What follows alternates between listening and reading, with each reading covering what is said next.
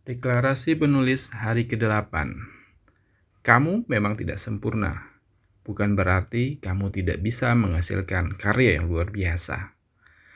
Ikuti alurnya, ikuti tahapan-tahapannya, berproseslah, dan hargai seperti apa pun karya yang telah kamu tulis.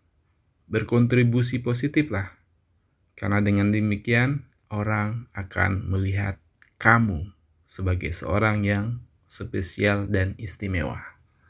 Ayo teman, lakukan sekarang, menulislah dan buatlah perubahan. Demikian. Salam kreatif, saya Jonilis Effendi, mentor menulis dan sahabat Anda.